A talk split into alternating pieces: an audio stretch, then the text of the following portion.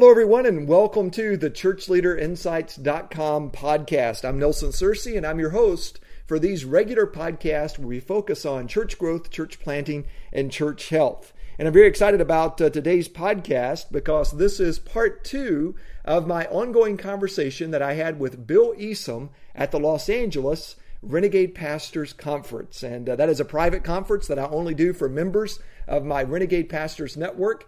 And basically, for about an hour, I put Bill Easum on the hot seat and I asked him about all things related to church growth and church health. And uh, Bill has had a bird's eye view over the last 40 years as a uh, pastor of some of the largest, uh, specifically United Methodist churches uh, in America but also as a consultant, a personal consultant to over 300 congregations, uh, some of the largest in the world, and uh, some of the most di- diverse experience that anybody uh, could have. Uh, Bill Easum has had it, and uh, he is the author of uh, numerous books. In fact, you can go to Amazon.com and type in Bill E A S U M and uh, you can find uh, all of his books there. And uh, I can't think of one that I wouldn't recommend to you, but I might start with his Church Growth Handbook and uh, then his book on Go Big, which we use in my uh, coaching networks as well.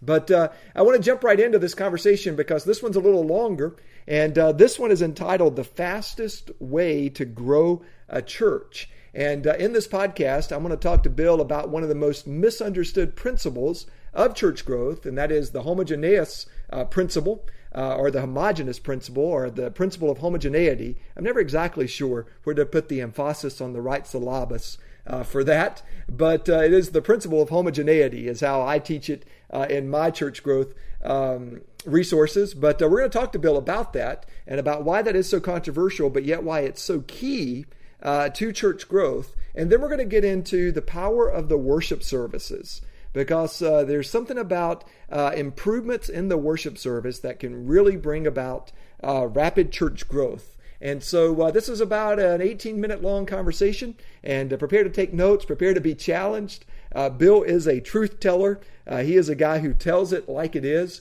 and uh, that's one of the things I love about him. And uh, the volume on this, it was recorded live at my Renegade Pastors Network. That's a private event I only do for members of my network.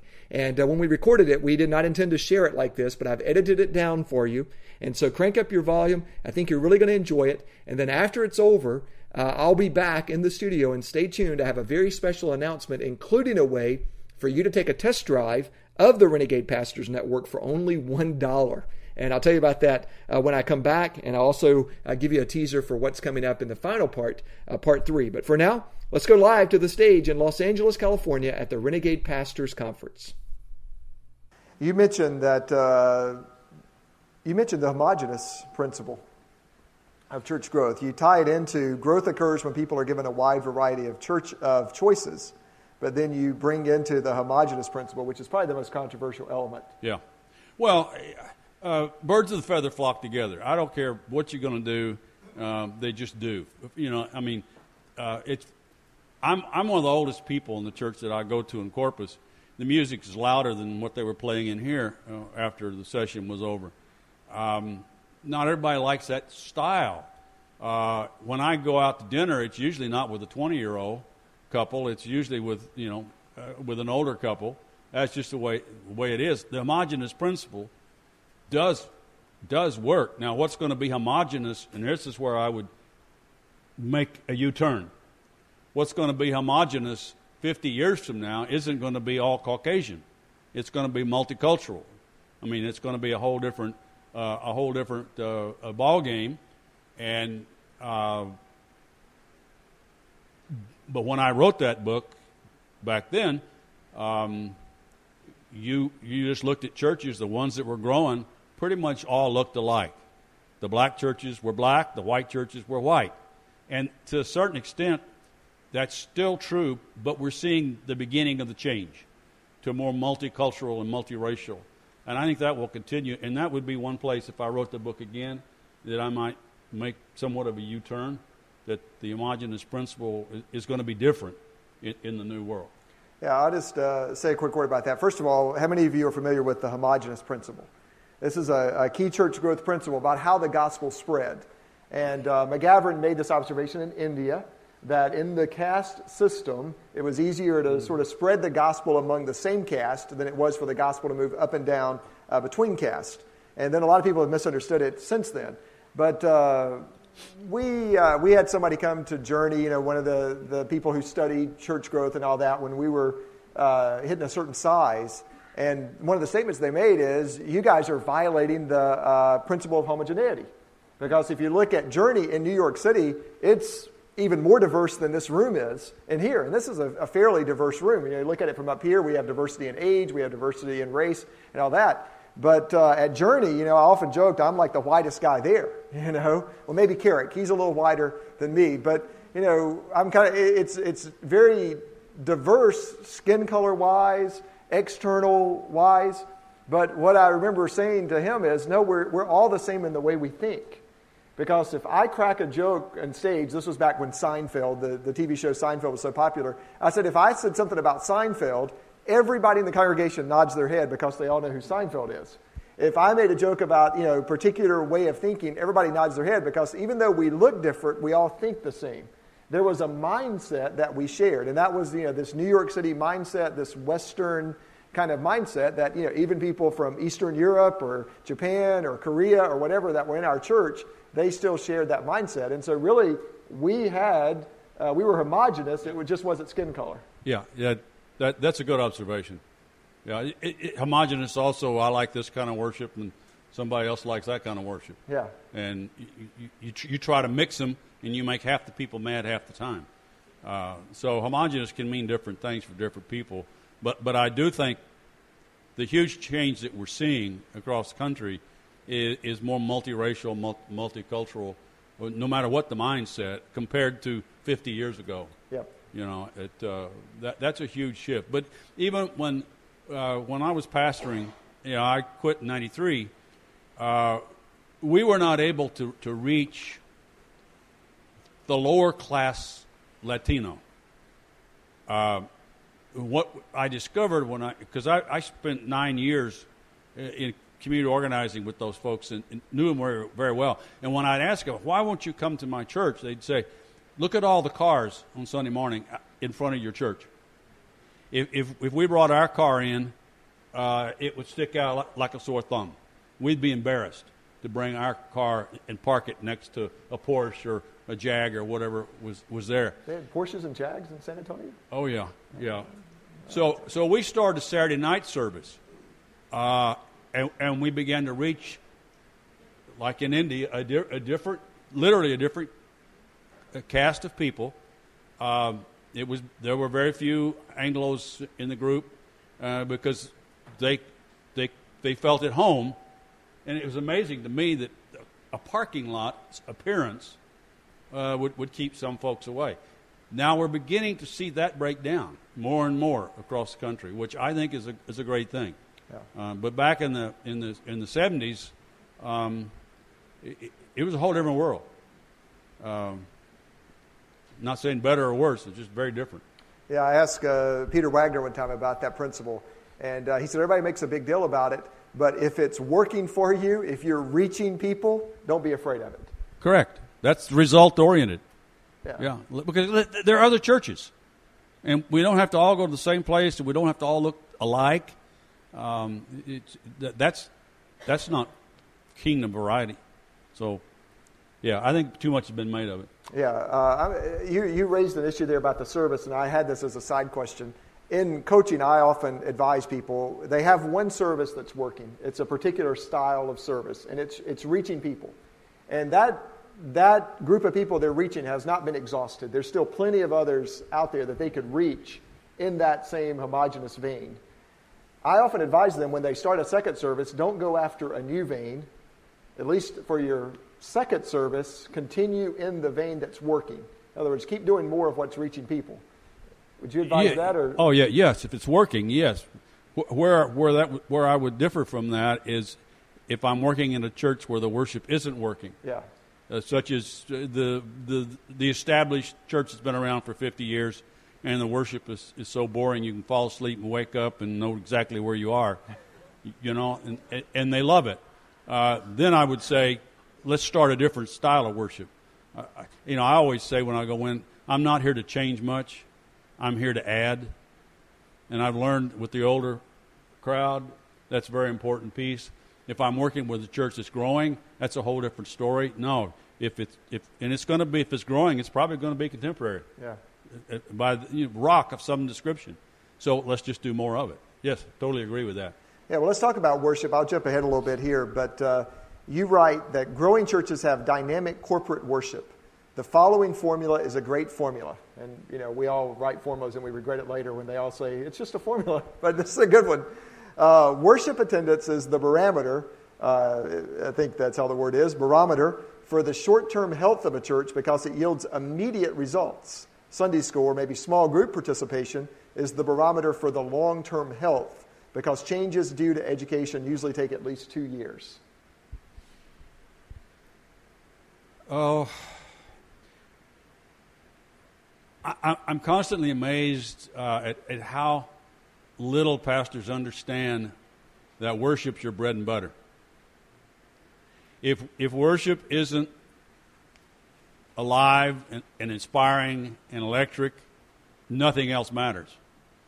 I mean, and, and I see church after church. Number one mistake I see churches make in this vein is they hire a youth director before they hire a worship leader. I'm getting there too, yeah. You're, you're getting to that no, one? go ahead. Yeah, I mean, that's just, and I see this over and over and over. I was in a church not long ago, it had like 700 in worship. It, it had 50 kids in, in the senior high, and it had a full time senior high person and a full time junior high person, and did not have a full time worship leader. And I'm thinking, how stupid can this church be? I mean, kids don't bring in money. And you have to have money to survive, do, do you not? I mean, can, can, you make in this country culture? You can't make it without uh, uh, without money coming in. So that's that's the, the, business, the crude side of it. The, the, the spiritual side of it is is it's still true that worship is the number one place people plug into a church. They may see you on a website or something else, but very few people come into the church through the small group or some side type thing. If they don't like worship, they don't return. If they don't return, you can't disciple them. So it's, uh, yeah. But the long term, if, if all I'm going to do is sit in a pew, in two years I'm probably gone. You know, now that, that used not to be true, but that's part of the, the changes. People don't go to church anymore out of duty. My parents went to church out of duty. Well, they didn't go to church, but if they had gone to church, uh-huh. their generation went out of duty whether they liked it or not. And if they didn't go, they felt guilty. No one feels guilty anymore about not going to church. That's over, done with, gone. If they're there, it's because they want to be there, uh, not because grandma wants them there. So the long term health is what happens relationally with people. Short term is worship, long term is, is, uh, is, small. I still see that as true. I see it more small groups than I do Sunday school. Yeah. Yeah. Um, but back then, Sunday school was stronger than small groups. Yep. And now I think small groups are stronger uh, than Sunday school. I mean, uh, church I go to, Southern Baptist Church, they don't even have adult Sunday school. So that that's a huge shift. That says something to somebody, or, or it should, you know. Yeah, I, I swipe that and you know teach this idea that worship opens the front door, and then small groups close the back door. Right. And you know you've got to assimilate them in, into that process. And uh, you know, when I wrote Activate uh, to try to increase the small group system inside of a church, a lot of people misinterpreted that and thought I was saying reach people through small groups because you know I'm kind of an evangelism guy. Maybe 10%, maybe 5% of evangelism can be done that way. Yeah, but I still think, even in postmodern, missional, whatever culture we're in, people are more comfortable in the large group first. Yes. And then that's where you then move them through an assimilation process or a small group system. I, to- I agree totally. Yeah. Yeah. That that's right on. Um, you say preaching is the central element of worship. Yeah, and I don't know if I would say that today. We were talking about this upstairs yesterday. Yeah. Uh, when I wrote that book in 1990, I actually wrote it in 85. It took Abingdon five years to publish it. I've got a letter from them that says uh, there's not room for another book on church growth. Uh, that was in 85 when I wrote that book. Um, but when I wrote that book, there were still the sermon was still the central focus of most worship services. I, I don't think it is today by itself. Uh, I think it's the, the message is the entire service. Uh, that was not true in the 50s, 60s, and probably even 70s. Um, but it, it, began to change, I think, in the late 70s, that, that the worship became more of an experience overall. And now, if, you, if I were writing that, I would say that, that, that, that the, the video and the music is, is at least half, maybe two thirds of the service. Yeah. We, we talked about this a bit over lunch yesterday. And uh, you know, my latest thinking on that is that the preaching has to be at a certain threshold, or it's a distraction. So if it doesn't, if the preaching yeah. doesn't get to say B minus level, it can take away from the service. But a preaching at a B minus level, or a B, or B plus, or an A plus, if it's packaged in the right worship service, it doesn't really matter if it's B or A in that because the packaging. Yeah. Does but, that make sense? Yes. Uh, but even back then, when I, this church that I restarted, um, they, they, had the, the, the, history of not having a choir in the summer. Now you got back, this was 69. Uh, and I remember going, this before I lost half the church, uh, but I remember going into the choir and say, look, if y'all aren't going to sing next Sunday, I'm not going to preach. because a good sermon without you is, is, is a mediocre sermon a mediocre sermon with you is a great sermon. Yeah. So and just change the, the choir to the worship experience. Yeah. Well, well back then it, they had it was a traditional church, and everything about it was traditional. So it had a choir, uh, you know, and uh, they wore robes. I wore robes that first couple of years. Um, but the choir then was what was equivalent to what a band would be today in most of the growing churches. Uh, we went to the band in the mid 70s, uh, caught a lot of flack, but that's the way the world was going. Yeah. Yeah. You know, in, in church leader insights in the world, a lot of times people come in through the preaching calendar. Yeah, that's like oftentimes the first resource somebody uses with the preaching calendar. And then I try to quickly move them, you know, once you get your preaching calendar, because that's so critical because now the preacher is working in harmony with the worship leader yeah. to create this experience. And yeah. um, I, I, won't tell you which church, but one of the churches I served one time, if you just listen to the, the pastor on tape, not Rick Warren, but if you just listen to the pastor on tape, I mean, he really wasn't that great. You know, just to hear his sermon but if you sat in the audience and you know you heard the the band and you saw the video and you saw the stuff that came up on the screen while he was teaching in that entire environment, uh, he was as good as anybody. No, we talked about that at lunch yesterday. Yeah. Uh, that a lot of pastors put themselves on the tube and all you hear is the sermon, uh, which is, I think is always a mistake. You need to put the whole service on if you're going to do it, because it's the experience that matters. It's not the head, it's not the content, it's experience. And that, that's that EQ that, that, I talked about. Um, you, you know, the, the, further we go in the 21st century, the more the, the, the key word will be experience.